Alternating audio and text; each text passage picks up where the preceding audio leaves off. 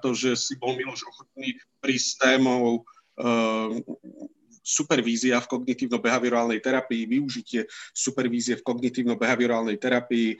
Miloš Šlepecký, pán docent Šlepecký, jemu sa chcem aj osobne ho privítať, pretože pred vyše 20 rokmi ma musel trpieť 4 roky na psychoterapeutickom výcviku u seba v Liptovskom Mikuláši, kedy boli veľmi neposlušná skupina, neviem, či sú ešte pamätáš, ale veľmi aktívna skupina, ktorí sme u teba pred vyše 20 rokmi končili štvoročný výcvik e, aj s Janom Praškom, s Ivom Možným a s viacerými inými.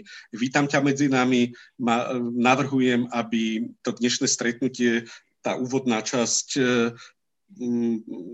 aby bola v tvojich rukách, po nej bude priestor na otázky a ja to budem moderovať, ak dovolíte, aby si aj ty, pán docent, vedel, sme tu po väčšine sociálni pracovníci, psychológovia, prípadne pedagógovia a možno aj odborníci z iných oblastí, tá, ale myslím, že tieto profesie tu absolútne dominujú medzi nami, takže asi aj týmto aby si vedel, kto ťa bude počúvať a kto sa bude s tebou rozprávať. Po tej úvodnej časti teda bude priestor na otázky, ktoré môžete buď klásť tak, že ich položíte do četu, môžete ich klásť priamo mne, že aby e, navoliť si teda moje meno, alebo môžete sa prihlásiť tou pacičkou nejako, alebo zamávať, len neviem, či vás uvidí medzi toľkými a môžete položiť otázku pánovi docentovi Šlepeckému. Dohodli sme sa s pánom docentom, že sa pokusí odpovedať na všetkým. Miloš, nech sa páči, máš slovo. Ďakujem ešte raz, že si Ďakujem. No, ďakujem za milé privítanie od ozaj milého nášho priateľa Michala. No, myslím si, že s tebou som určite netrpel, pretože ty si bol vždy človek, ktorý bol inšpiratívny, podnetný, zaujímavý, asi taký doteraz, takže myslím si, že patríš medzi tých ľudí, ktorí na Slovensku ozaj pre tieto veci robia veľmi, veľmi veľa a nakoniec my sme aj so supervíziou mali, boli potom aj ďalej v kontakte. Ja by som si možno zdieľal tú prezentáciu, dúfajme, že sa mi to podarí. Uh, fajn, uh, ešte si to dám takto, prezentácia od začiatku.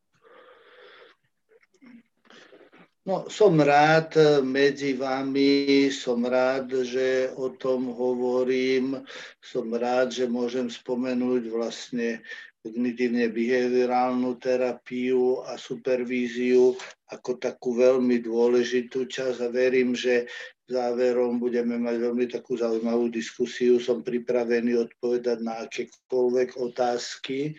Čiže keď si pozrieme ten uh, supervíziu v KBT, tak vidíme, že v podstate tam je otázka, my robíme výcviky, alebo každý má záujem sa naučiť najlepšie robiť psychoterapiu, pôsobiť na klienta, pôsobiť na pacienta a môže sa to naučiť rôznymi spôsobmi, tak najčastejšie na kurzoch prebiehajú prednášky, potom sú to samozrejme nejaké vlastné seba skúsenostné cvičenia. My keď robíme KBT výcvik, tak sa snažíme, aby bol on hodne taký zážitkový, experienciálny, aby proste tí ľudia nielen o tom počuli, ale o to si to aj zažili, čiže je tam množstvo cvičení, tak Michal spomínal profesora Praška, tak ten na to ozaj dbá, aby si to tí ľudia skúsili a videli. E, samozrejme, že je tam veľmi dôležité okrem tej seba skúsenosti aj supervízia, teda nejaké to vedenie tých prípadov. To je vlastne aj tá vlastná prax. E, aj takou požiadavkou našou výcviku je, aby tí ľudia, ktorí do výcviku vojdu, vojdu, mali možnosť pracovať s konkrétnymi klientami a podľa možností s viacerými diagnózami, aby tieto prípady mohli potom priniesť na supervíziu a aby tá supervízia pomohla tým ich klientom posunúť sa ďalej. Čiže toto je taký náš model a myslím si, že nielen náš, ale viacerých výcvikov alebo viacerých prístupov, kde tá supervízia je veľmi dôležitá a samozrejme ho nehovoríme len o supervízii vo výcviku, ale doporučujeme, aby tá supervízia potom bežala aj ďalej. My na pracovisku nás je viacej, takže si napríklad robíme tú vlastnú supervíziu. Snažíme sa, aby každý priniesol nejaký ten prípad, ktorý je pre neho zaujímavý, nevie si s ním poradiť a preberáme to. Je to veľmi dôležité, myslím si, že bez toho je v podstate sa ťažké pozohnúť neviem si predstaviť výcvik, v ktorom by tá supervízia nebola, nebola dôležitá. Neviem, nakoľko viete o tom, že teraz sme diskutovali aj ohľadom nového, nových požiadaviek, čo sa týka vzdelávania psychoterapii, pretože doteraz to bolo tých 1600 hodín a bolo tam e, v podstate požadovaná teória boli tam požadované eh, pre, teda teoretické prednášky, seba skúsenosť, supervízia individuálna, terapia, hm, tak eh, snažili sme sa, alebo bola snaha aj zo strany ministerstva, eh, hlavne sa do toho angažuje Viktor Svedsky, ktorý hovoril, že by to malo byť viac kompatibilné s tým, čo je vo svete, pretože ozaj tie požiadavky naše sú veľmi prísne. Nakoniec Michal to môže povedať 4 roky.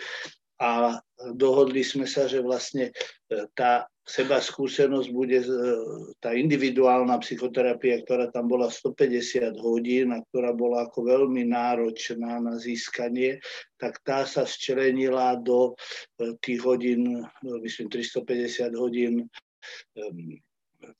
seba skúsenosti. Nechcem presne hovoriť hodiny, lebo to sa ešte pravdepodobne, keď to bude oficiálne, tak potom sa bude dať. Ale supervízia tá tam ostala, pretože vnímali sme, že ozaj tá supervízia je niečo, čo je veľmi dôležité a bez nej sa niečo naučiť si myslím, že je zbytočné. Supervízia, formy supervízie v KBT ako som povedal, je to tá supervízia na výcviku. E, my tam zhruba rátame asi tých 100 hodín, ktoré ten človek prejde tú supervíziou na výcviku. Také naše požiadavky sú, aby každý vždy na ten blok priniesol dva prípady, aspoň teda ten jeden prezentoval v malých skupinkách pod vedením supervízora. Takisto sa vyžaduje individuálna supervízia. Je to tak, že my máme zoznam supervízorov, ktorí majú supervízny výcvik a oni vlastne môžu potom viesť tých našich frekventantov. No zvyčajne sa to deje viac ku koncu toho výcviku, keď sa tí ľudia zobudia a zistia, že potrebujú ten výcvik, ale bolo by ozaj lepšie, keď to ten človek robí tak nejako v kuse. Ďalšia možnosť je tak, tzv. peer supervízia, čo je stretnutie ľudí, ktorí nemusia byť, mať výcvik supervízii. Môžu to byť ľudia vo výcviku, ktorých odporúčame, zíďte sa, kde ste blízko, alebo v dnešnej dobe sa ukázalo, že pomocou Zoomu ako my aj dneska debatujeme, tak sme schopní veľmi efektívne pracovať aj s väčšou skupinou, bez toho, aby sme museli niekde cestovať, brať si čo aj pol dňa dovolenky a tak ďalej. Čiže tá peer supervízia je v tomto smere tiež veľmi užitočná podľa princípu viac z rozumu. A ešte keď sú to ľudia, ktorí skončia KBT, majú výcvik, tak tá supervízia môže byť ozaj kvalitná. E, to je to, čo doporučujeme, tú kontinuálnu supervíziu, vlastne aby tá supervízia, aj keď tí ľudia ukončia KBT výcvik, aby pokračovali ďalej. Toto vidím taký problém nielen KBT výcviku, ale myslím všetkých ďalších výcvikov, že niektorí ľudia proste, áno, ja som si spravil výcvik, toto viem a už moc nesledujú nové veci, nemajú nejak veľký záujem sa kontaktovať s kolegami a zákonite oni potom, jak ten vývoj v tej psychoterapii ide dopredu a on ide dopredu veľmi rýchlo, tak e, v podstate zaostávajú. No a u nás je aj možnosť aj absolvovať supervízny výcvik. Ten supervízny výcvik v podstate teraz sa rozbehol. Mal začať už pred dvomi rokmi, ale vlastne ak tá pandémia začala, tak sme to odložili, lebo tam sme nevideli moc rozumné začať supervízny výcvik online. Robíme ho pod Odiseou, čo je e, česká e, taká spoločnosť alebo Český inštitút, ktorý vedie profesor Praško, takže on je aj takým hlavným, dá sa povedať, tým organizátorom, plus ja som do tomto výcviku angažovaný a máme tam zhruba teraz cez 20 ľudí, ktorí sa chcú stať supervízormi a začali tento supervízny výcvik. Čiže vidíme, že tých možností supervízie je veľmi veľa, je možné využiť viaceré veci. Paradigma supervízie v KBT. No, vychádzame z toho, že sú to tie isté princípy ako v KBT terapii. Neviem, nakoľko ste zorientovaní, viete, nakoľko možno tak veľmi krátko poviem. V podstate e, my vychádzame z toho,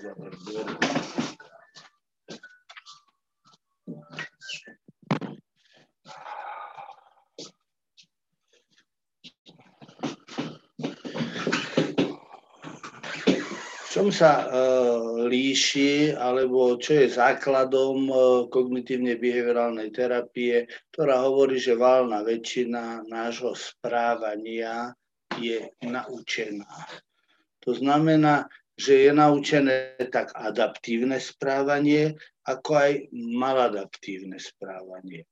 Čiže uh, hlavne teda zložitejšie formy správania, tie sú určite naučené a e, platia na nich tie zákonitosti učenia, ktoré ste sa isto učili v škole, ale my sa hlavne e, opierame o operačné podmienovanie, niekedy sa to volá operantné, ja si myslím, že je lepší pojem operačné, lebo tam sa jedná o operáciu.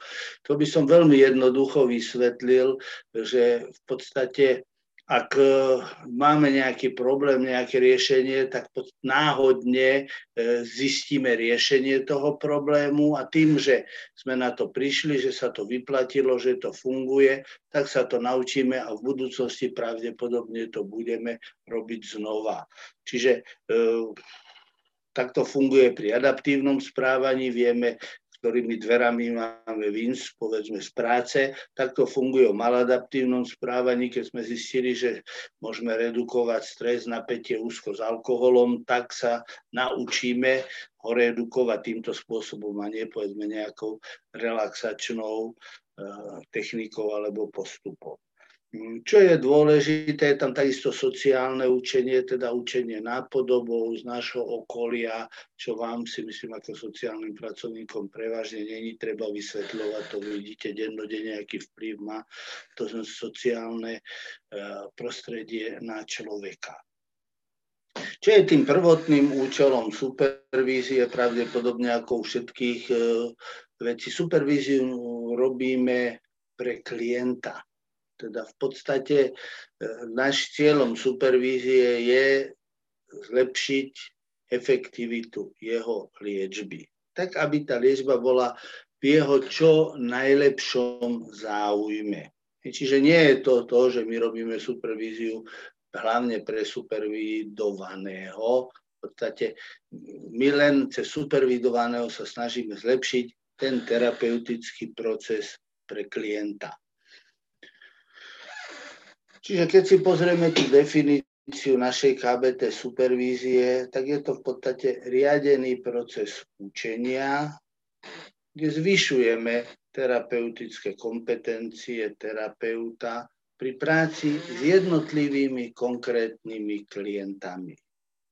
Čiže e, tá supervízia za nej, zase u nej fungujú tie základné princípy učenia, teda snažíme sa naučiť toho človeka, aby viedol tú terapiu v podstate lepšie. Obsahom supervízie, čo je v KBT, tak e, obsahom môžu byť problémy a vzťahy. Tie problémy môžu byť problémy klienta, čo je najčastejšie klient, pacient príde do ambulancie za nami s nejakým svojim konkrétnym problémom.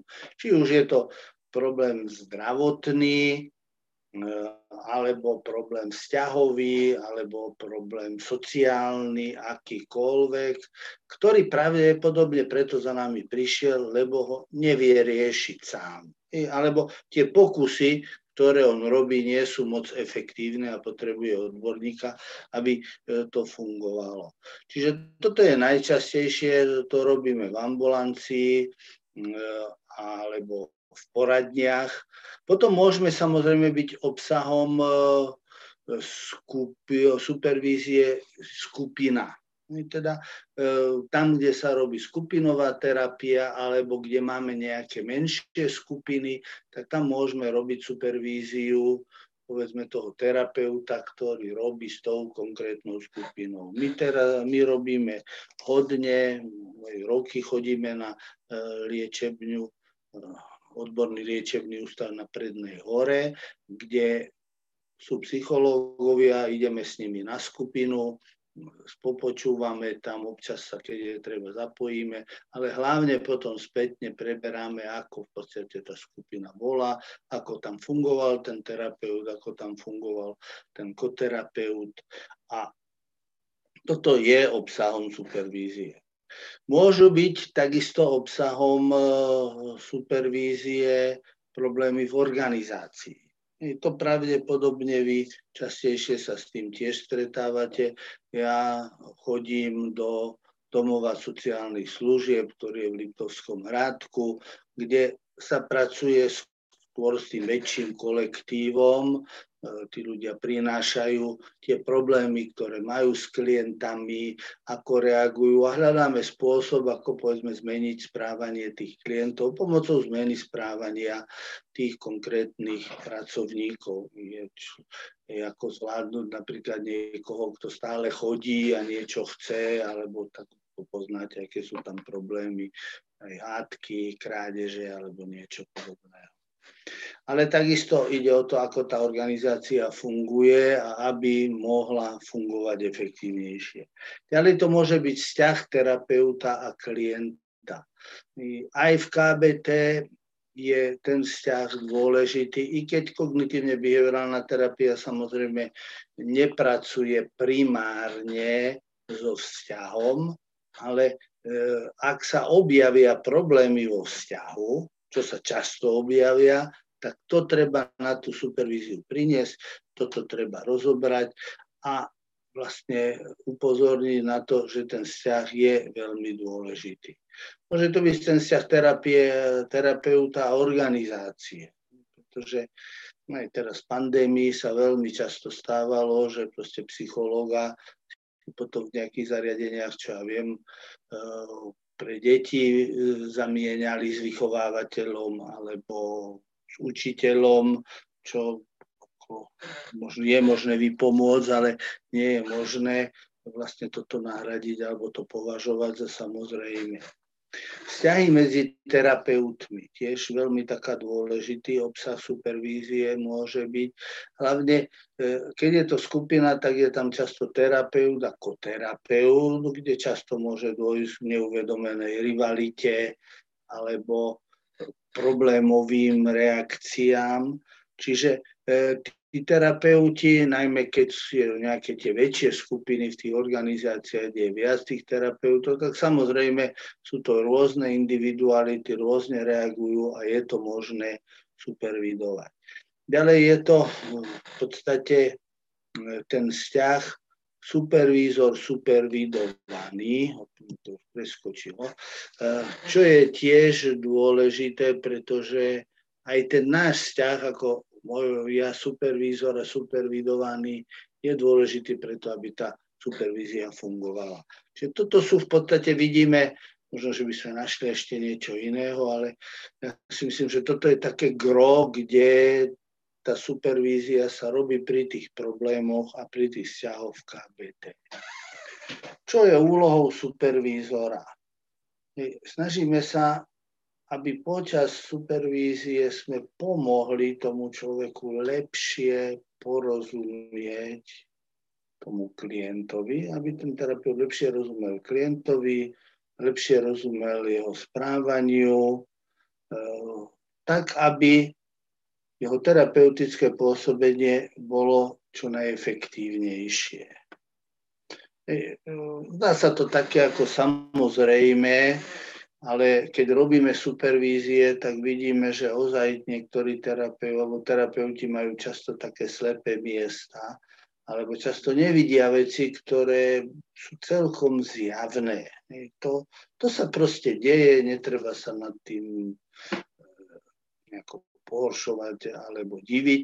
Je to tak, terapia ako taká, psychoterapia je v podstate veľmi intelektuálne náročná robota, to sa snažíme vysvetliť hlavne lajkom alebo aj doktorom, že to není, že ja si s niekým len pokecám, chodte si k psychológovi pokecať, to je mm, chybné chápanie. Je to veľmi náročná robota, ktorá časom aj vyčerpá. Máme množstvo terapeutov, ktoré vyhoreli, ktorí sa o seba dostatočne starali. A to aj supervízia tiež môže fungovať ako veľmi užitočná. E, úlohou supervíziora je podporiť rozvoj vlastného terapeutického štýlu toho terapeuta. Nie je účelom, aby účastník výcviku bol klonom toho výcvikového terapeuta. Čo sa niekedy deje až takým smiešným spôsobom, že tí ľudia majú rovnaké oblečenie alebo majú rovnaké fúzy bradu. E, my sa v KBT snažíme, aby tí ľudia boli si rozvíjali vlastnú individualitu a preto sa aj snažíme, aby povedzme tých lektorov bolo viacej, pretože keď je viacej, tak tí ľudia majú možnosť si vybrať od každého, čo sa im hodí. Veľmi dôležitá úloha je podporiť terapeuta. Je to dôležité, pretože, pretože častokrát vo začiatku tí ľudia prichádzajú na supervíziu s takým školským prístupom, s takým školským strachom pre Boha, čo som urobil zle, čo mi vytkne ten supervízor, čo nájde, na čom ma zvozí. To nie je cieľom supervízie. My hovoríme, že supervízor má byť láskavý, teda v tom zmysle, že ozaj má byť, povedzme, taký ten láskavý rodič, láskavý otec, i keď samozrejme niekedy je potrebné použiť tú empatickú konfrontáciu. Ale cieľom je ozaj toho človeka pozdvihnúť, aby si viacej veril, nie aby z tej supervízie odišiel, že ja som to všetko pokazil. Ďalšou úlohou je pomôcť mu lepšie, hĺbšie porozumieť, ako pracuje v akom kontexte, ako sa vzťahuje k dôležitým osobám a organizáciám. Pretože väčšinou ten terapeut, no, v ambulanciách sú tie jednoosobové seročky, ja moc rád nevidím, hovorím, že to už je zastaralý prístup, ale väčšinou sa pracuje v nejakej organizácii, kde sú iní ľudia, iní terapeuti, iní lekári alebo iní vzdelaní ľudia a ten kontext a vzťah k ním je veľmi dôležitý na to, aby ten človek vôbec mohol robiť tú svoju robotu. Takisto je dôležité snažiť sa porozumieť eh, prenosovým a protiprenosovým vzťahom. Eh, prebralo to KBT z psychoanalýzy alebo z dynamickej terapie keď my stále uvažujeme, či by sa to nedalo aj nazvať skôr z toho kognitívneho pohľadu, ale je to v podstate zažitý termín a treba si ozaj uvedomovať, kedy dochádza k prenosu, kedy ten terapeut má protiprenos na prenos a ako to v podstate ruší tú terapiu. Cieľ supervízie Prvá vec je, že súlad správania supervidovaného s KBT terapeutickým modelom a v najlepšom záujme klienta. Toto, ako treba si uvedomiť, že KBT terapia, kognitívne behaviorálna terapia je terapiou o mnoho viac štrukturovanou, než sú bežne veci. V podstate cieľom KBT je vytvoriť nejaké konkrétne liečebné postupy, ktoré zodpovedajú určitým problémom, hlavne teda v zdravotníctve. Preto vlastne sa robia napríklad štandardné liečebné postupy, pretože sa zistilo, že prílišná variabilita, prílišná voľnosť, príliš, keď si každý človek robí, čo chce, tak to skôr efekt terapie znižuje. Je možné, že keď je niekto starý psychoterapeut, že ozaj vie, tak si to viac môže dovoliť, ale ľudia, ktorí začínajú v KBT, tí by sa mali držať toho KBT modelu a verte tomu, že to nie je také jednoduché. My v podstate, KBT model totiž ide proti základnému predpokladu, ktorom je príčinizmus teda ľudia všeobecne predpokladajú, že keď sa objaví nejaký problém, tak ten má nejakú príčinu. A ak tú príčinu nájdeme a odstránime, tak sa problém vyrieši. To znamená, hodinky, ak nejdú, tak vymeníme. Je tam poukázané koliesko, alebo súčiastka, alebo čip. Vymeníme a všetko bude fungovať. Toto v podstate platí pri hodinkách, platí pri množstve technických vecí, ale psychike to platí iba veľmi obmedzenie. Čiže my v podstate tam hovoríme, že máme ten ABC model. Áno, my hľadáme spúšťač, nenazývame to ani príčinou, pretože častokrát ten spúšťač je len napodmienovaný dôsledok z minulosti. Je potom nejaké správanie, ktoré sa môže objavovať v podobe vonkajšieho správania, teda čo ten človek robí alebo nerobí. Môže sa objavovať v jeho spôsobe uvažovania, kognícia, ako veci vidí, ako o nich uvažuje, aké má k tomu postoje, presvedčenia, jadrové presvedčenia.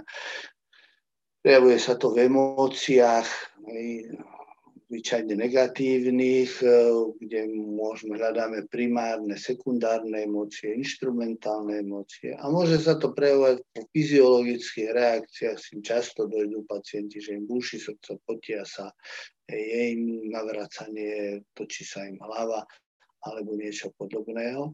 Čiže to je to B, to je to správanie behavior, antecedents, behavior and consequences, čiže to sú tie dôsledky. Teda akékoľvek, čo ten človek urobí, má nejaký dopad na neho.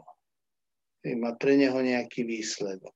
Ten výsledok môže byť buď kladný, neutrálny alebo záporný.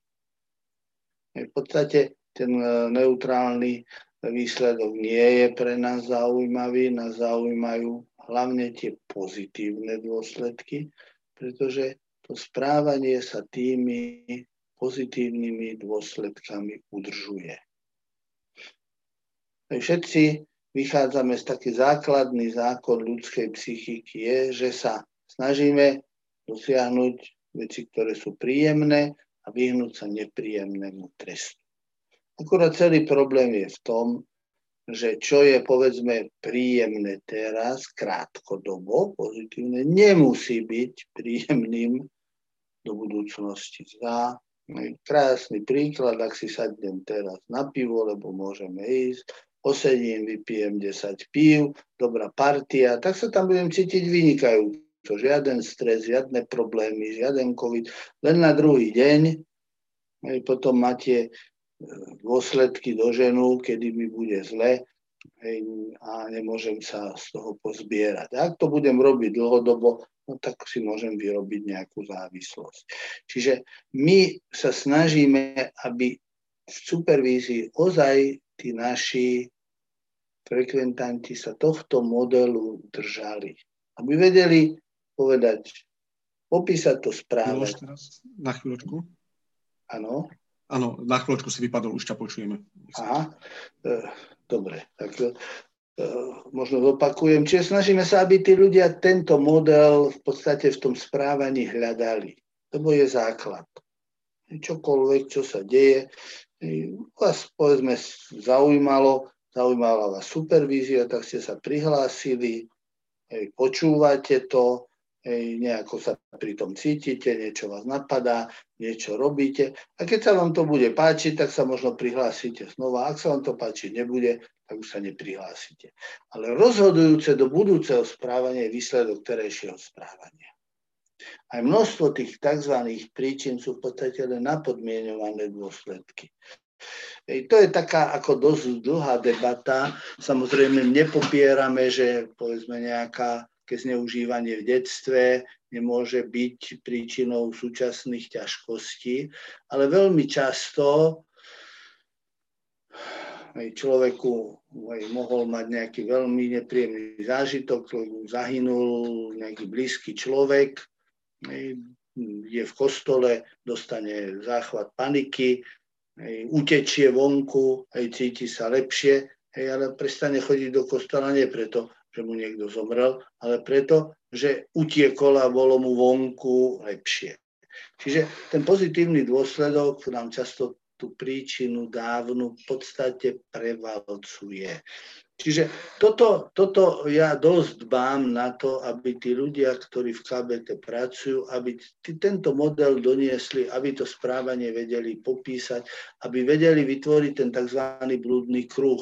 Pretože ak ma napadne, no ja som mizerný poslucháč, nič vás to nebude zaujímať, asi som si to zle pripravil, tak sa budem cítiť asi nemoc dobre možno začnem byť nervózny, začnem sa krútiť, čo je, čo je vonkajšie správanie, možno mi začne srdce búchať.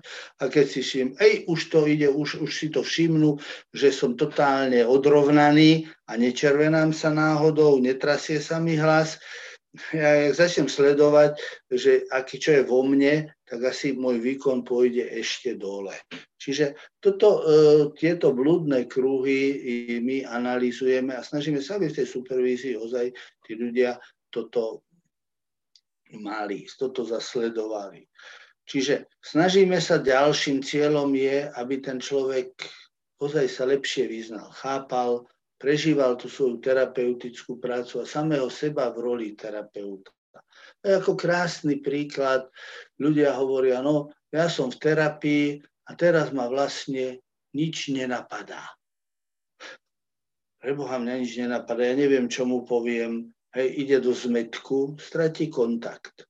No ako supervizor poviem, v poriadku, hej, to sa stane, ak neviete, čo povedať, treba reflektovať, čo ten človek povedal. Počul som vás, že ste hovorili, že máte doma dosť veľké problémy. A zvyčajne ten človek pokračuje. Prostriedky, ktoré máme v dosiahovaní cieľov supervízie. Je to rozvoj teoretických spôsobilostí. Bolo také veľmi šik, som sa tak trošku smial, keď som robil posledne si supervízny výcvik schematerapii, čo je vlastne tretia vlna KBT a robil to jeden Jeff eh, z New Yorku, mali sme to takto online. On vyslovene povedal, ho pracoval, tak ten človek niečo nevie, tak vždy doporučil, toto neviete v supervízii, to si potrebujete doštudovať. Odporúčil literatúru. To si fakt treba doštudovať. Nie je účelom supervízie vykladať nejaké teoretické veci, keď si to ten človek môže naštudovať. Ale ozaj ten terapeut, tie znalosti e, sú veľmi, veľmi dôležité. Ja napríklad vidím dosť veľké rezervy vôbec diagnostických systémoch u ľudí. Alebo e, vôbec majú rezervy, čo sa týka možno ďalších vecí, keď sa pracuje, aký majú účinok, povedzme, lieky je treba vedieť, e, alebo treba mať široké znalosti. V sociálnej oblasti napríklad psychológovia sú dosť e, slabí, by som povedal. No není to ich oblasť, ale by mali vedieť, za kým ho poslať, alebo právne veci. Čiže tam potrebujem vedieť, ktoré znalosti si majú tí ľudia zvýšiť a kde majú poslať, keď si nevedia poradiť. Dosť dôležité je uvoľnenie blokov a nájdenie tých slepých miest terapii. Ja vidím supervízii, takedy až prekvapujúce, ten človek povie, a fakt, toto som nevidel, alebo toto som si nevšimol, na to som nemyslel. Je to tak. Hej. Proste, ak sa ten človek zamerie jedným smerom, vôbec nemusí vidieť tú druhú efektívnejšiu cestu. Takisto supervízia má viesť k zvýšeniu povedomia o etických otázkach terapie. Ja sa veľmi často v supervízii stretám, povedia, no ale ja si myslím, že ten človek by mal ešte ísť ďalej do terapie, lebo to potrebuje, lebo je tam nejaká osobnostná porucha. A ja sa pýtam, aký ste mali kontrakt? Mali ste kontrakt na to, že sa zlepší jeho spánok. Dosiahli ste cieľ? Dosiahli. Ja to, že on potrebuje terapiu, je jeho zákazka, alebo je to vaša zákazka. A je etické nútiť ho do terapie, do ktorej on vlastne ani moc ísť nechce. Bude to mať efekt. Samozrejme, nehovoríme o takých etických e, problémoch, ako sú čo nejaké zneužívanie a tak ďalej. E, no to, to, to sa môže takisto objaviť, ale etické otázky sú, sú dôležité objavujú sa hlavne pri, povedzme, tínejdžeroch, kedy povedať rodičom, ako máme, niekedy je to vyslovene aj treba zákonne zvládať. Podpora autonómie terapeuta. Terapeut je v terapii je odkázaný sám na seba. On potrebuje si veriť, potrebuje vedieť, že to dokáže zvládnuť a toto všetko je treba podporovať. Ďalším e, je prevencia vyhorenia. E, to možno poznáte, hovorí sa o tom hodne, nevždy, ale dbáme na to. Aj ako supervízor, keď vidím, že ten človek si ozaj naložil veľa, tak by som ho mal upozorniť, že toto nie že to nie je v poriadku, že tam môže na to doplatiť úlohy supervízie. Konzultovať, uľahčovať, facilitovať. To znamená podporovať ten proces v tom človeku a ten terapeutický proces, aby bežal hladšie, aby fungoval lepšie, aby to išlo. Monitorovať administratívne aspekty. My v KBT hodne sa snažíme, aby tí pacienti, klienti robili domáce zadania. Vychádzame z toho, že tá terapeutická hodina raz do týždňa je len zlomok toho, čo sa dá všetko za ten týždeň urobiť. Ten človek môže si cvičiť, môže si sledovať veci a to všetko by mal na terapiu prinášať. A my ako, ja ako supervízor tie záznamy pozerám spolu s tým pacientom a mám na to ozaj, aby tí ľudia tie, pacient, tie záznamy nosili, prípadne si nosili svoje záznamy. My hodne dbáme na to, aby sa meralo. To znamená, aspoň nejaké základné dotazníky sa robili. U nás napríklad na pracovisku skoro každému pacientovi, každé sedenie terapeutické dávame PHQ, čo je dotazník na depresiu a GAD, čo je dotazník na generalizovanú úzkostnú poruchu. A máme s tým veľmi dobré skúsenosti, lebo ono sa to ozaj kolíše a takto pekne môžeme vidieť, že ako sa to v čase mení. Keď sme to minule rátali, tak sme zistili, že zhruba už po tom 8. sedení je tam štatisticky významná zmena k lepšiemu. Úlohou supervízie je vytvoriť vzťah uľahčujúci učenie. Teda znovu sa vrátime k tomu, že supervízor je láskavý, ale nie je bezbreho láskavý. Ja aspoň áno, Praško ten je viac taký ako dobrý rodič, ja tak kedy viac poviem, keď vidím, že niečo není celkom v poriadku, tak poviem rovno, toto sa mi nepáči. Ale vždy sa treba aj opýtať, či ten človek o to stojí, jak vyzerá, že či to unesie, či mu to takto pomôže, alebo môže mu poškodiť. Úlohou supervízie je hodnotiť proces a alternatívy rozhodovania. Teda ako beží ten terapeutický proces. Terapeutický proces nebeží priamo či. E, niekedy sa nám v začiatku funguje to veľmi dobre. Ten základný princíp hovorí, že ľuďom sa zlepší po druhom, treťom sedení, kým ešte v podstate nerobíme žiadne KBT triky, techniky. Jednoducho je to tým, že sú tam tie nešpecifické faktory, ten človek vie, že prišiel niekde, kde mu pomôžu, dôveruje tomu terapeutovi, ale potom ten proces sa môže na niečom zaseknúť, aj môžu sa objaviť prenosové mechanizmy. A toto všetko je treba hodnotiť a hodnotiť aj tie alternatívy rozhodovania. Ďalej je to monitorovať profesionálne etické problémy to aspoň mne ozaj v poslednom čase dosť tak vyvstáva, často pri supervízii, že zvažujeme, nakoľko je, hej, napríklad je etické, mali minule, e, pacientka proste má nejaký iný problém, ale ona prezentuje nie, nie ten svoj hlavný problém, ale iný problém a teraz chodí na terapiu, chodí, chodí, chodí. Je etické vlastne ťahať peniaze zo zdravotnej poisťovne a v podstate sa nič nerieši. Pomáhame tomu človeku, nepomáhame, učíme ho vyhýbaniu. To, Často sa takéto veci objavujú a myslím si, že sú dôležité. Úlohou supervízie je aj poskytovať expertízu. To znamená, zvlášť keď to robíme pre nejaké organizácie alebo spoločnosť, skupinu, tak ten supervízor môže byť skutočne expert, ktorý pomáha zlepšení. Proces. Proces supervízie je dynamický. To znamená, prebieha od jednoduchších krokov k zložitejším.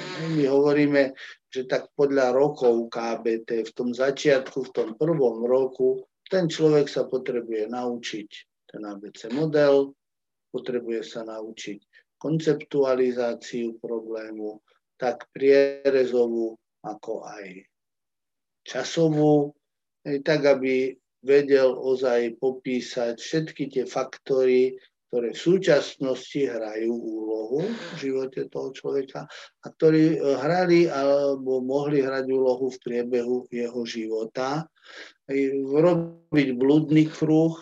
A potom ďalej ideme k tomu, že sa pracuje s myšlienkami, že sa pracuje s jadrovými predpokladmi. A vedieme tomu, aby ten človek vedel si určiť cieľ, aby si vedel vybrať určiť hypotézu, asi ako bude postupovať a určiť si nejaké terapeutické stratégie.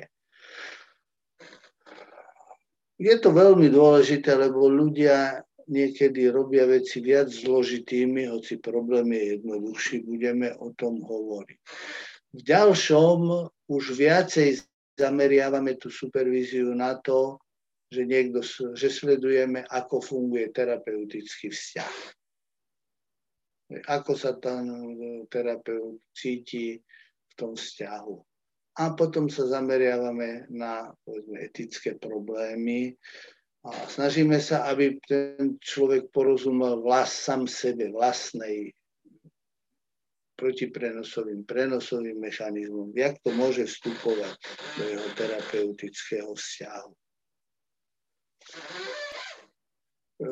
Je to takisto ako v terapii, supervidovaný by mal takisto cítiť náš záujem, mali by sme naplňať potrebu bezpečia, uznania, ocenenia, lebo vtedy je najlepšia cesta k tomu, že sa človek učí. V prostredí kritiky, strachu, úzkosti je to učenie podstatne horšie. V KBT pri tom učení používame riadené objavovanie. Teda aj ten supervízor, tak jak v terapii sa snažíme, aby ten človek v podstate prišiel na tie veci sám. Aby si sám uvedomil všetko, čo sa deje alebo nedieje. Čiže také najdôležitejšie stratégie KBT supervízie, vytvoríme kontrakt, to znamená, sa dohodnem s tým človekom, áno, bude chodiť ku mne na supervíziu, bude to toľko a toľko, bude vtedy a vtedy, taký a taký čas bude, povedzme, toľko a toľko to bude stáť. Hej. E, stanovenie problémov a cieľov. Potrebujeme si stanoviť tie problémy, ktoré sa budú objavovať a ciele, kde by sme sa mali dostať ujasniť si očakávania a zodpovednosti, pretože tie sa nemusia vôbec zhodovať. A keď sa to iba potom preberá v priebehu supervízie, tak to už býva často neskoro. Pozitívne posilňovanie supervidovaného. V KBT takisto ako v terapii sa snažíme chváliť, oceňovať, všímať si pozitíva, upozorňovať na ne. Nerobíme to, že číhame na chyby, a nedostatky.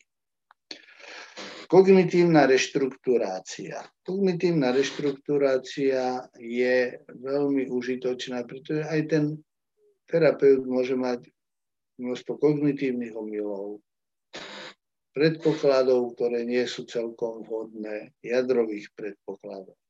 A znova opakujem, je tam veľmi dôležité to riadené objavovanie. Ďalej je to práca s postojmi, teda aký ten človek má tie predpoklady. Používame takisto modelovanie, reťazenie, imitačné učenie. To znamená, my môžeme prehrať tú terapeutickú situáciu. Aj supervízor môže prehrať toho terapeuta. Môžeme to všelijakým spôsobom rôzne moderovať. Riešenie problémov je taký v podstate KBT terapia je terapiou zameranou na riešenie problémov. Domáce úlohy takisto sa zadávajú aj v supervízii. Ten človek má domácu úlohu, má si niečo naštudovať, má niečo sledovať, má priniesť nejaké záznamy. Čo sa týka klienta, je to práca na sebe, hej, to, v tomto smere je ten terapeut ako fakt klient má sa niečo nacvičiť, naučiť a dôležité aby si ozaj sa teoreticky vzdelával. Typy supervízie. Môže to byť buď osobná supervízia, buď so supervízorom alebo v skupinke, toto používame veľmi často, doteraz to fungovalo v podstate veľmi dobre. Môže to byť písomná supervízia, alebo teraz to môže byť cez Skype, Zoom, alebo nejakým iným spôsobom. Ukázala nám pandémia, že mnohé z týchto vecí ozaj fungujú veľmi dobre bez toho, aby sme museli niekde cestovať. Supervízia hraním roli. To znamená, kde sa dá, tak ideme do zážitku. O to, poďme si to prehrať, ukážme si, ako to je, ja budem pacient, ako by ste reagovali a tak ďalej. A veľmi dôležité, aby tí ľudia prinášali na supervíziu aj konkrétny materiál, poďme audio nahrávku, video nahrávku. Je to trošku také diskutabilné alebo nevždy jednoduché, pretože nie každý človek s tým súhlasí. A mne sa aj stalo, že proste keď som to prinášal na supervíziu, tak tá pani aj sú povedala, áno, súhlasí, môžeme to na budúce nahrať. A potom, keď prišla, tak som videl, že sa nejako krúti, je nejaká taká neistá a povedala, no, ja radšej by som to nerobila. Takže e, vidíme, že tam tie možnosti sú veľmi veľké. Ja vidím, že asi sme dosť časovo, takže trošičku pôjdem rýchlejšie. Čiže to sú tie základné štyri kompetencie, na ktoré sa my zameriavame. Terapeutický vzťah, to je základ terapie, mal som také cvičenie, ale toto asi už neurobíme. Ale treba si uvedomiť, že bez terapeutického vzťahu, áno, keď máme nejaké veľmi jednoduché veci, ten terapeutický vzťah vznikne veľmi rýchlo, ale dbáme na to, čím máme zložitejšie veci, aby sme ten terapeutický vzťah budovali, lebo je veľmi dôležitý.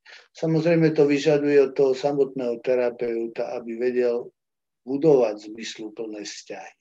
To niekedy na škole pozerám, máme tam študentky, študentov, ktorým poviem, no neviem, či z nich budú dobrí psychológovia, už tam sa ukazuje, že oni v podstate nevedia budovať vzťahy.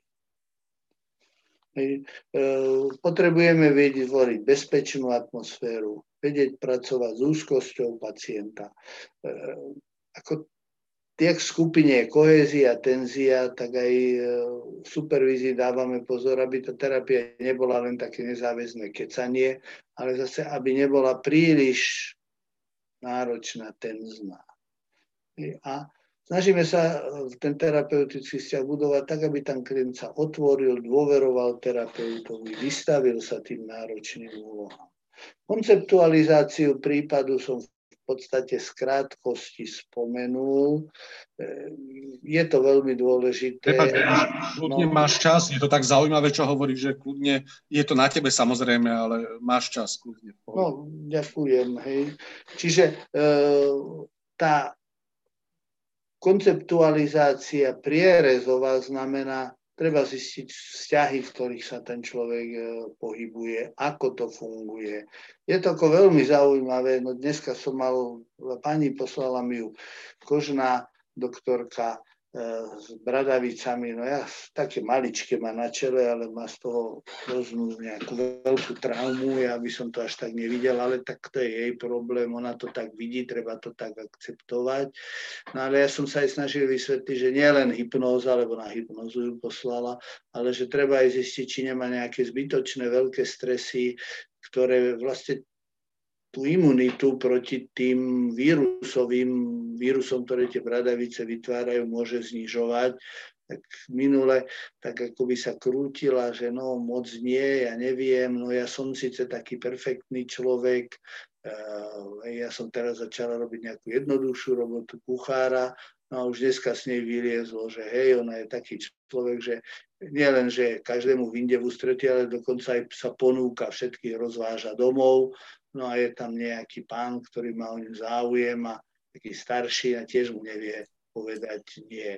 Čiže e, to sú faktory, ktoré je treba v podstate vedieť, získať to, čo sa deje v živote toho človeka, lebo to môže byť dôležité. A samozrejme treba vedieť nejakú tú jeho históriu, e, konkrétne ona podstate e, je rozvedená, má taký zvláštny vzťah s tým bývalým manželom. E, takže aj pri takom jednoduchom e, veci, ktorá sa na prvú poz zdá jednoduchá, je potrebné mať tú konceptualizáciu a musíme vedieť, čo sa pýtať, Hej, praxou zistíme, čo je dôležité. Supervízia nám v tom veľmi môže pomôcť, lebo tam supervízor povie, čo asi sa zabudlo. Terapeutické intervencie, Windows tej konceptualizácie, KBT sa držíme princípu parsimony. To znamená, mali by sme začať vždy niečím, čo je najjednoduchšie, najmenej toho človeka zaťažuje, časovo je čo najmenej náročné, najlacnejšie. V tom ja zásadne nesúhlasím s dynamickými terapeutmi, ktorí hovoria, že je treba ísť do detstva riešiť konflikty. Je možné, že sú tam. Ale začať treba symptómami. Ak odstraníme symptóm a je v poriadku, tak je to v poriadku. Ak nie, tak sa musíme pozrieť na vzťahy hej, sociálne, hej, ako ten človek funguje v tej spoločnosti. Hej, ak to pomôže, dobre, ak nie, tak sa môžeme pozrieť na históriu, na to, čo sa dialo v jeho detstve. Hej, čiže v podstate my nemáme dôvod zaťažovať ľudí e, nejakými náročnými vecami alebo dlhými, keď sa to dá dosiahnuť jednoduchšie. Snažíme sa, aby ten supervidovaný ale si rozšíril ten diapazon týchto portfólium tých intervencií. Sebareflexia. Veľmi dôležitá v supervízii a to, keď aj robíme, máme, tak ten človek ozaj má sa stať pozorovateľom samého seba, vedieť zachytiť, čo sa v ňom deje.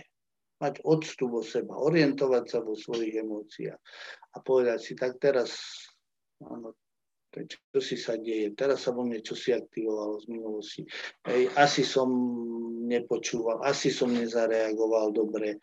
A je veľmi dôležité, aby ten človek si priznal nedostatky, slepé miesta, čo je takedy ťažké. Schopnosť uniesť kritiku. Ja hovorím, že ťažko môže byť niekto dobrý terapeut, kto, keď mu poviete len trošku na supervíziu, on sa rozplače, lebo sa ho to hrozne dotklo. Neviem. Ehm, lepšie rozumieť samému sebe v terapii je veľmi dôležité a tá supervízia by mala v tomto veľmi pomôcť. Čiže to sú kompetencie špecifické pre KBT, tak toto prejdem. To znamená spôsobilosti. Ten človek potrebuje vedieť, poznať KBT model, vysvetliť ho tomu človeku. Oni, keď im to ľuďom vysvetlíme, oni to povedia, aha, fakt, už tomu rozumiem. Hej, to majú ten á zážitok, ktorý veľmi pomáha. Ďalej viesť terapeutické sedenie, štrukturovanie. KBT má nejaké kontrola domácich úloh, nejaká agenda, ktorá sa preberá, zhrnutie, zadanie domácich úloh. To nie je, že čo ten človek donesie. I keď často to tí ľudia robia, a na supervízii sa s tým stretávame, ako sa s tým vysporiadať. Vedenie klienta k plánovaniu aktivít a štrukturovaniu jeho času. No, ťažko pohne nejaký, keď máme prokrastinátora, ktorý keď má niečo, tak najprv si pozrie noviny, potom si surfuje po internete a nakoniec večer sa dostane k nejakej robote. Identifikácia automatických myšlienok, je to Sokratov dialog. Ten Sokratov dialog je ozaj dobre si pozrieť tie Sokratové dialógy v origináli. Je to také ťažké čítanie niekedy, lebo tam ten jazyk je predsa len už archaický, ale tam pekne vidno, jak ten Sokrates otázkami privádza toho človeka k tomu, aby objavil, o čom to je. Používame tiež prerámovanie, záznam automatických myšlienok. To má KBT výcvik, tak vie, o čom hovorím. Príprava na vedenie expozičnej liečby. Expozícia je veľmi dôležitou súčasťou KBT terapie. KBT terapia v podstate nie je terapiou, ktorá nevyvoláva negatívne emócie. Upozorníme toho človeka, že ak ten človek, čo ja viem, ten príklad z kostola, hej, sa bojí ísť do toho, tak potrebuje tam ísť, potrebuje vydržať, pomoci povedzme riadeným dýchaním, ale keď je pre neho dôležité byť na tej omši, byť v kostole, tak to potrebuje vydržať. Hej. Zvyčajne tie hodnoty nám pomôžu tomu, aby nám tá expozícia išla. A máme tam rôzne kroky, tak jak sú tu uvedené. Komunikačné spôsobilosti. Tiež dávame pozor, nakoľko ozaj ten supervidovaný vie komunikovať, lebo keď sám nie je moc dobrý v komunikácii, hlavne neverbálnej, tak to nemusí dobre pôsobiť. Riešenie problémov s klientom. Je ten základný princíp riešenia problémov, nájsť ten problém, špecifikovať ho, vyhľadať alternatívy, nájsť z nich optimálne alternatívy, uskutočniť ich, urobiť ten spätnú väzbu je dosť dôležitý. Postoje. Kognitívne behaviorálna terapia je vedecká a objektívna. To je e, tá časť evidence-based medicíny a ja teraz som aj v konflikte s mnohými terapeutmi rôznych smerov, ktorí hovoria, že to má byť konsenzuálne a my sa musíme dohodnúť, že každý, čo si robí dobre. Ja netvrdím, že každá terapia niečo neprináša, ale keď to preosejeme tou vedeckou metódou, tak zistíme, že nie je veľa terapií, ktoré u konkrétnych porúch sú ozaj účinné. Špecificky. A teraz, keď robíme štandardy, tak to robíme a mali sme niekoľko veľkých konfliktov, ale proste je to tak. To vidíme teraz na pandémii, že tu ivermektínom a neviem, čím išli liečiť a v Kolumbii urobili štúdiu, ukázali, že je neefektívny. Kým sa nebudeme držať vedy, a nebudeme to presadzovať aj supervízii, tak sa v podstate nepohneme. to, dá sa povedať, že tie hoaxy a všelijaké divné názory, to je čosi, čo nám môže robiť veľké problémy. Ale je to tá cieľa vedomosť a plánovitosť. Znalosti, ten človek má rozumieť teóriu učenia jednotlivým KBT metódam. Len tých KBT metód je viac od behaviorálnych cez kognitívne. A ten človek sa potrebuje naučiť ovládať a na supervízii zistujeme a pomáhame mu v tom.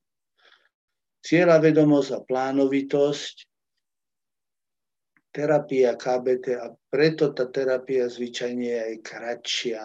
Tu je terapia dynamická, ktorá je takisto účinná u panickej poruchy, ale trvá raz toľko. Čiže kto by chodil raz toľko k terapeutovi, keď môže chodiť o polovicu menej.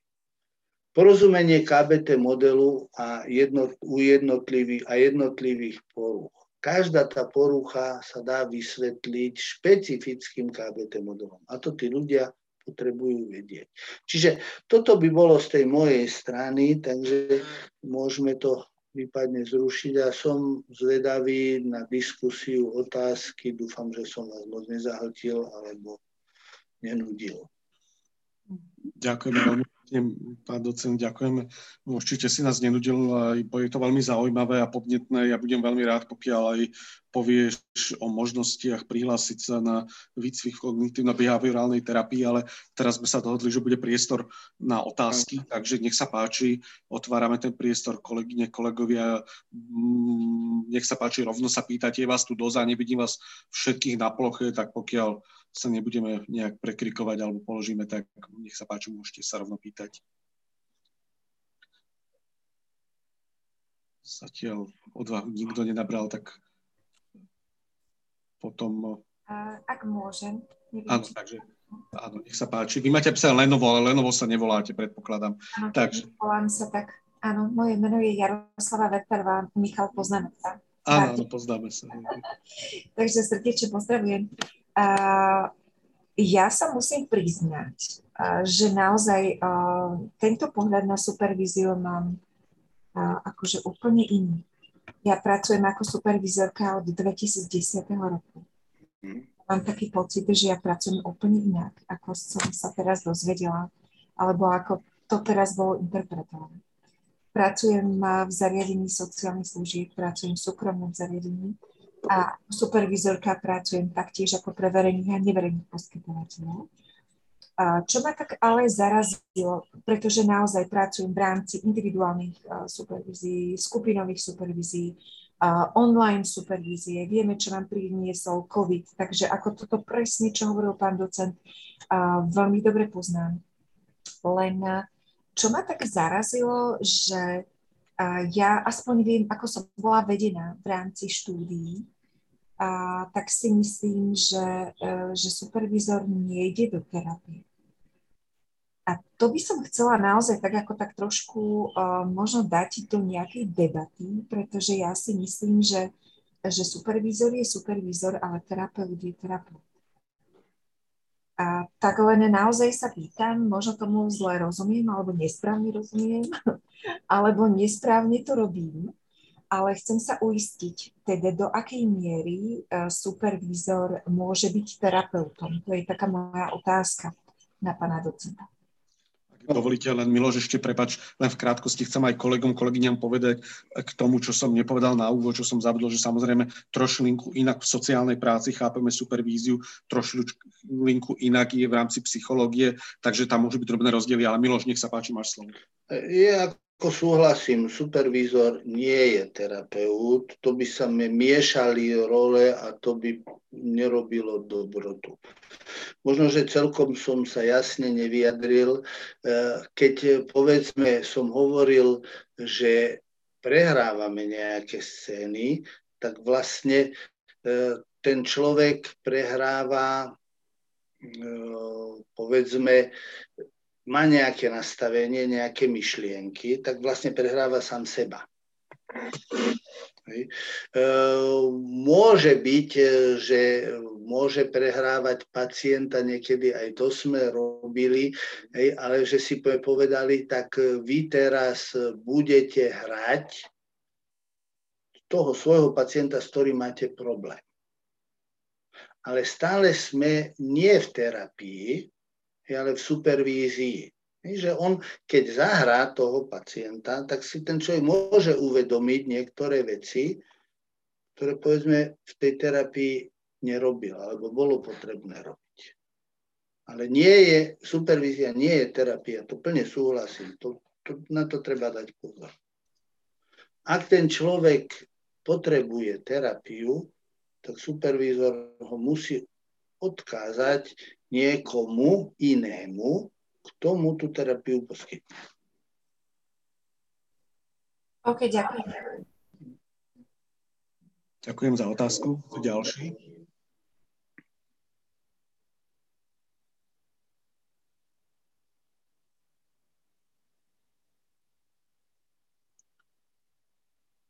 Ja by som si ťa zatiaľ kým niekto ďalší položí otázku. Chcel som sa ťa opýtať na takú technickú vec. Do výcviku kognitívno-behaviorálnej terapie sa môžu prihlásiť aj absolventi študijného odboru sociálna práca, alebo je to iba pre psychológov, psychiatrov prípadne? Aké sú podmienky výcviku? No, e, ten celý problém je, my teraz vlastne preto sme aj neotvárali výcvik. Jednak bol COVID, jednak tie podmienky by sa mali meniť. V prvom rade v budúci rok v polovici končí akreditácia Slovenského inštitútu pre vzdelávanie v psychoterapii. Nevieme, či bude pokračovať, ale určite nebude pokračovať v takej forme ako doteraz, lebo aspoň my a aj viaceré smery sa rozhodli, že si to budú akreditovať sami. Ehm, ehm, čiže ehm, taká úloha je do konca roku v podstate vypracovať nejaké tie nové akreditačné programy ktoré potom by sa mali schváliť už podľa nejakých nových kritérií, ktoré sa teraz pripravovali. A tu na Viktor Svetsky rieši ten rebus, ktorý je, po, je neriešiteľný. To je vlastne to, že terapia, aj psychoterapia je vlastne doménou zdravotníctva. Bohužiaľ, sociálni pracovníci boli z toho zdravotníctva nejakým spôsobom odstránení. To už ja neviem, ako čo tam presne bolo. A snaha komory dostať naspäť sociálnych pracovníkov sa stále nedarí. To je škoda, je to zle, pretože mnohí sociálni pracovníci robia aj v nemocniciach a v podstate sú vo váku. Takže ono sa to riešilo tak, že bolo tá licencia Ačková ako certifikačná a Bčková, že tam boli všetky tie podmienky, ale ten človek bol len zapísaný do zoznamu psychoterapeuta. Na to ale prišiel zákon proti ľudovým liečiteľom, ktorý v podstate aj toto postavil mimo zákon. Čiže e, my sme sa aj snažili, to ešte za minulého parlamentu, aby proste sa ten zákon upravil, lebo neviem, toto proste utieklo a nedalo sa pozrieť, ale dosiaľ sa vlastne s tým nič nerobilo, ale svetský slúbil, že by sa malo urobiť tak, proste tá idea je taká, že by ten človek v podstate, ak si urobí psychoterapeutický výcvik, tak potom už by mu mal platiť tak v zdravotníctve, tak čo ja viem, v sociálnych službách, tak v poradenstve. Ale ako sa to podarí, to ja celkom neviem, pretože to má množstvo legislatívnych a kadejakých problémov a to je ten nešťastný rezortizmus. No, na to ministerstvo zdravotníctva je on svetsky vedie odbor medzirezortnej spolupráce, čo práve toto by sa malo prekonať a bolo niekoľko stretnutí, kde sa o tom diskutovalo. Pravým prvým výsledkom je to, že sa ten výcvik zredukoval na tých tisíc hodín. Čiže my e, čakáme na to, jak sa to v podstate vyvrbí. Teraz ale ľudia sa samozrejme hlásia, čiže my už máme prihlásených asi 45 ľudí. Akurát čakáme na koniec roka, aby sa vedelo nejako, lebo ja nerad som, tam sú viaceré možnosti, my sme o tom diskutovali. Jedna možnosť je, že v podstate ten člo, tí ľudia potom prejdú plynule, by prešli do ďalšieho toho inštitútu, alebo eh, ale e, ja najradšej by som vedel, keby boli jasné podmienky, ktoré by hlavne určili tie iné rezorty a iné odbory. Pretože nám ozaj vysia hlavne sociálni pracovníci, ktorí bez, robia mnoho a bez e, psychoterapeutického výcviku si myslím, že to je veľmi, veľmi zlé. Jedna vec, ktorú my presadzujeme, chceme, aby psychoterapia bola stupňovitá. To znamená... ale ja mám Webex. No. Do koľkej? Neviem, dlho. Uh, takže tak uh, takže uh, jedna z možností je, lebo v podstate v Anglicku je model, uh, hovoríme, že sú problémy, ktoré vôbec nevyžadujú ten náročný výcvik.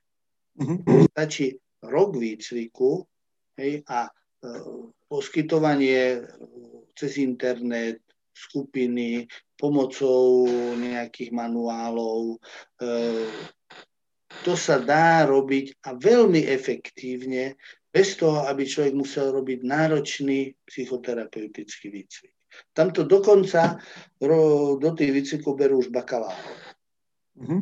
A je to, to je JAPT, ten, uh, sú vlastne tie centrá, ktoré sú, my sme sa aj boli pozrieť v Oxforde, Oxfordshire, uh, Vibecomba, tam sme si to boli pozrieť, lebo človeku to tak akoby, mm, no, musíme to vidieť, ale tam to funguje veľmi dobre, veľmi efektívne, jednoduchšie veci sa dajú zvládnuť bez toho, aby ľudia museli mať nejaký náročný. Ak ten človek chce, tak si vlastne môže potom urobiť ten uh, vlastne našu tú certifikáciu alebo ten tretí stupeň ich. Len dosť je to, no, leží tam, tu sme sa dohodli aj s psychiatrami, že sa to budú volať špecifické psychoterapeutické intervencie a že tie by boli potom otvorené takisto viacerým odborom. A ten program tam je len zase dva roky leží na ministerstve. No. Mm-hmm. E, ako neviem, či sa to podarí už konečne, lebo najprv musí byť schválený ten program, aby sa potom nejaká inštitúcia mohla prihlásiť, aby to mohla robiť. Ale to by bolo v podstate jedno riešenie, pretože my podľa nášho odhadu, aj podľa toho, čo hovorí napríklad docentka Bražinová, ktorá však teraz bola hodne v televízore ako epidemiologička, ona zistila, že u nás 66% depresí sa nelieči. 80 4% úzkostných poruch sa nerieči. To je obrovská medzera. My sme len ako skromne odhadli, že my potrebujeme asi tisíc nových terapeutov. Uh-huh. My potrebujeme ale psychoterapeutov. Ako, e, keďže ich nemáme, tak sa tí ľudia liečia liekmi, menej mhm. efektívne, nepodľa štandardných postupov a v podstate sa to len naťahuje. Ale a my ich potrebujeme rýchlo dostať do systému. Len e, nejakým spôsobom nevieme nájsť, e, nevieme nájsť e, spôsob, aby sa to v podstate pohlo. Sme sa nadiali, lebo bola tá oddelenie duševného zdravia, kde bol doktor Šomšák. No, len doktor Šomšák je, bol ambulantný psychiatr z Rakúska, ktorý mal takú predstavu, že tu na, na Slovensku to je rozvojová krajina a proste on tieto vedomosti nemá. Mm-hmm. No nakoniec ho aj odvolali. No. Ja si pamätám, že v roku 2003 alebo 2004 sme boli vyradení sociálni pracovníci spomedzi no. iných zdravotníckých pracovníkov v zákone o zdravotnej starostlivosti. Odvtedy to nie je možné a máš pravdu. Niekoľkokrát, aj keď som bol v pracovnej skupine ministerstva práce, sme sa pokúšali vôbec len otvoriť túto diskusiu, ale cez rezort zdravotníctva to bolo celé roky absolútne nepriechodné. Práve kvôli rezortizmu a práve aj kvôli tomu, že naozaj by bolo vhodné, aby bola stupňová terapia. Ale dobre, nechcem e, zahlcovať túto diskusiu. Sú nejaké ďalšie otázky? Sú niečo, je niečo, čo možno, že vám leží na srdci a chceli by ste sa opýtať pána docenta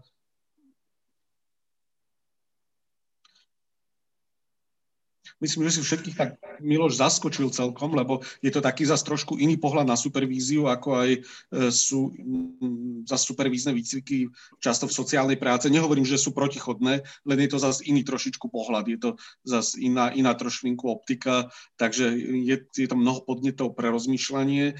Ak, milí priatelia, priateľky, máte ešte nejakú jednu, dve otázky. Pani Euka Bernard, nech sa páči. Dobrý deň, pán docent, veľmi som šťastná, že, že mám tu čest eh, vás vidieť takto naživo. Uh, ja, ja som poctená kognitívno-behaviorálnou terapiou veľa rokov, lebo som ju zažila tu v Anglicku niekoľkokrát, keď mi bolo veľmi ťažko na, bolo to cez normálne neplatené, nemusela som si to platiť, je to tu bežná záležitosť, veľa sa využíva v Anglicku. Vrátila som sa naspäť na Slovensko, teraz som tu po dlhom čase na prázdninách so synom, lebo sa tu narodil, tak znova som trošku skrze vás do toho a je to veľmi emocionálne, lebo Aaron Beck, zakladateľ vlastne otec kognitívnej psychoterapie, mal predčerom 100 rokov, tak som veľmi rada, že, že je, že je to vlastne e, skrze toto online, mi to tak pripomenulo, ale to som tak iba trošku chcela povedať, že som veľmi šťastná, lebo si vysoko vážim z vlastnej skúsenosti, že mne kognitívno behaviorálne CBT mi veľmi pomohlo a prvá lekcia bola taká, že som neverila, že sa môže vyriešiť problém za 10, na 10, po 10, mala som 10 stretnutí, naozaj môžem to povedať, trikrát som to absolvovala perfektne. ale to som sa chcela opýtať, že či by ste boli takí zlatí, uh, láskaví mi povedať, uh, v aplik- viem si to predstaviť takto súkro- uh, na jednu osobu individuálne, ale ako, či by ste boli takí dobrí povedať príklad na, uh, a koľko je, že teda obsom supervízie sú problémy a vzťahy napríklad, že vzťah skupiny to mám uh, ako supervízor, uh, tiež je to v podstate to isté, že dám 10 stretnutí s tou skupinou a jeho supervíz, uh, jeho terapeutom, napríklad ako na prednej hore. Napríklad. No. Toto, toto neviem, ako, ako, ako, neviem si toto predstaviť. V rámci tam, skupiny. Ako tam tí ľudia hlavne pracujú skupinovo. To znamená, že v prvom rade sa my ako supervízori snažíme, aby to nebola individuálna terapia v skupine čo, čo môže byť, nie je to zlé, ale v podstate nemôžeme povedať, že je to skupinová terapia, lebo tam sa potom nevyužíva tá skupinová dynamika. Čiže e, my supervidujeme to, nakoľko ten človek využíva tú skupinovú dynamiku, nakoľko pracuje s tými pacientmi, nakoľko ich aktivuje. E, čiže e, tam dostáva tú spätnú väzbu. Čo je e, niekedy pre nich veľmi prekvapujúce, e, lebo ten človek má nejaký svoj štýl práce, ktorý ale nemusí byť optimálny. Ja viem, ho moc edukuje, vyklada, nepoužíva zážitkové postupy. To nie je dobré. Hm. Alebo on hovoril, proste e, majú tam čo viem, tréning sociálnych spôsobilostí, ale to sa dá robiť podstatne zaujímavejšie.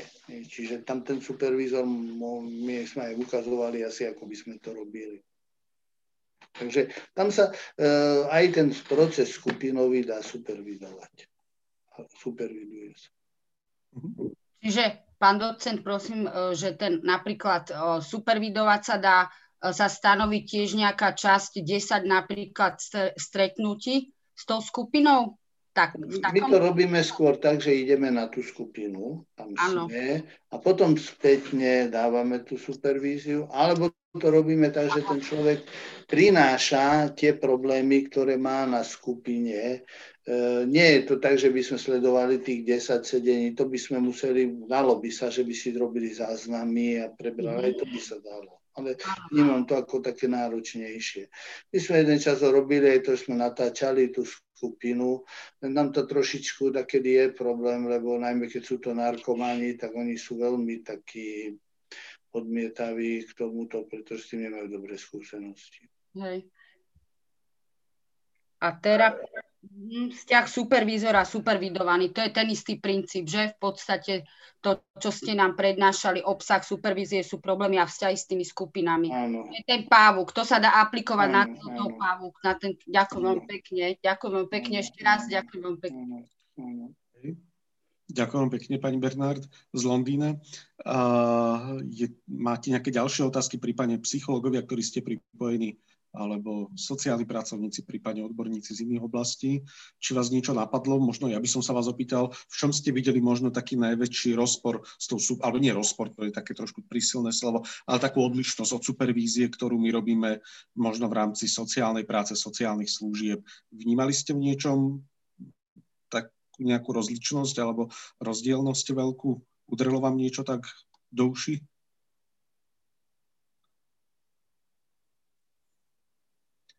Pokiaľ nie, tak dobre. E, Milo, všetkých si zaskočil, nikto sa viac nepýtal a aspoň o to skôr budeš mať voľno. Chcem sa ťa ešte opýtať na záver, teda pokiaľ nie sú žiadne ďalšie otázky, um, kde, na akej stránke si môžu nájsť tvoj inštitút kognitívno-behaviorálnej terapie, kde ťa môžu kontaktovať, kde sa môžu prihlásiť prípadne na psychoterapeutický výcvik, prípadne do budúcnosti, ak budeš otvárať aj viacstupňové výcviky, tak kde by sa mohli s tebou nejak skontaktovať, prípadne s tvojim inštitútom? No, ak si dáte do vyhľadávača ABC Slovenský inštitút pre výcvik e, v kognitívne behaviorálnej terapii, tak tam vám naskočí, to je myslím stránka psychagógia, KSK, ale tam na tej stránke psychagógie je čas venovaná tomuto. My máme jednu kolegyňu, ktorá sa o to stará, ktorá proste mailuje, vybavuje tú poštu. E, takže ak e, tak prípadne ja môžem presne ešte tebe poslať, ak by, ale tam tak sa to dá nájsť. E, vravím, teraz je to také nešťastné prechodné obdobie, ale my už na ten budúci rok v podstate to máme uzatvorené, tých ľudí máme e, prihlásených, ale ja verím, že sa vyrieši a podarí vyriešiť. A pravdepodobne najlepšie bolo, keby skutočne tých sociálnych pracovníkov naspäť zobrali do zdravotníctva, ale že sa to podarí vyriešiť aj medzirezortne, tak aby tí ľudia, ktorí majú záujem, e, si mohli tie výcviky robiť. Kde najväčšie uplatnenie sociálnych pracovníkov s psychoterapeutickým výcvikom? V ktorých oblastiach alebo pri ktorých problémoch? Tak e, takto. Ak ten človek má KBT výcvik, tak je v podstate rovnocenný aj psychológovi alebo komukoľvek, e, povedzme liečebnému pedagógovi. E, sociálny pracovník samozrejme prináša ten rozmer toho interpersonálneho dôrazu na to a v podstate veľa, veľa vecí je, ktoré majú to sociálne pozadie a tam by aj ten ďalší, ako to vzdelanie bolo užitočné. Ono, keď si to zoberieš, tak eh, v podstate všetky tie chronické ochorenia, aj dlhotrvajúce ochorenia, depresie, ktoré sa opakujú, to sú veci, kde aj tá sociálna stránka je veľmi dôležitá. Mm-hmm.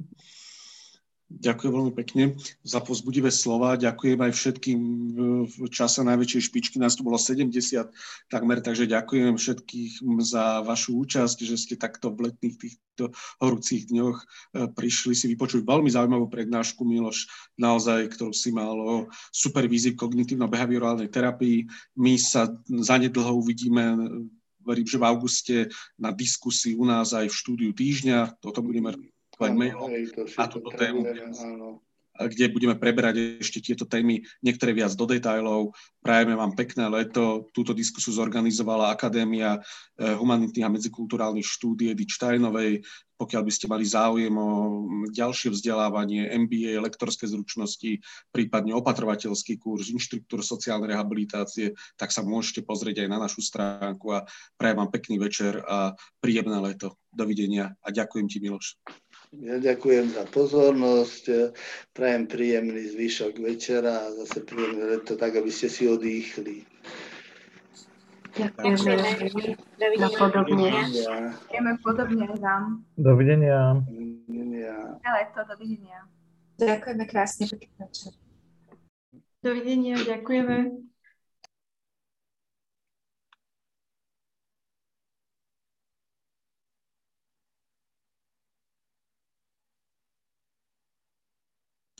Ernest, na chvíľočku, keď nás tu ešte na sekundu necháš my teba, Ernest, aj pána doceta Šlepeckého, tak ešte len jednu drobnosť sa ho opýtam.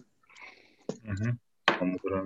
Milo, však to môžem aj verejne, nie je to nič tajné. No. Prosím ťa, chcem sa ťa opýtať, uh, ty si nejak okolo v druhej polovičky augusta, respektíve budeš tu na Slovensku, keby sme... Ja by som v druhej, no, e, mal by som byť tu na, ja tak nejako koncom augusta by som asi tu nebol a zrejme hmm. teraz začiatkom. Takže tam môžeme, e, no bolo by dobre to tak nejako ozaj pripraviť, skúsiť sa, neviem, či sa spojil aj s s Katkou Jandou sa spojiť prípadne s Ľubou Izákovou. S, doktorkou Izákovou a chcel som sa ťa spýtať, že koho ešte zavolať? Či napríklad doktora, profesora Haštu napríklad, alebo niekoho takého. Prečo sa ťa to pýtam? Že či chceš aj niekoho z takých možno, že mm, mediálne známejších mien do diskusie, alebo bude to skôr taká odborná diskusia, alebo aká je tvoja predstava?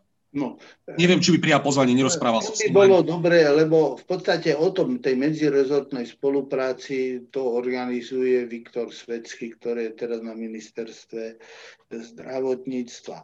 Tam by sa bolo treba opýtať aj, a ja si, môj názor je taký, že on by tam bol užitočný, Eh, vzhľadom k tomu, že on vlastne tie informácie by mal vedieť, eh, tak od my trošku máme teraz dojem, že nevieme, buď sa nič nedeje, že je uhorková sezóna, alebo robia niečo, ale nedávajú tú informácie na vonok. Čiže ja osobne si myslím, že on by bol tam užitočný, ale bolo by sa treba spýtať možno aj ďalších. Tam hodne závisí o čom tá diskusia bude, pretože ak by tá diskusia bola nejaká tak všeobecnejšia, tak tam by mohol byť aj niekto z Ligy za duševné zdravie alebo niečo podobného. Ak by to malo byť viac o tých princípoch reformy alebo o, o tak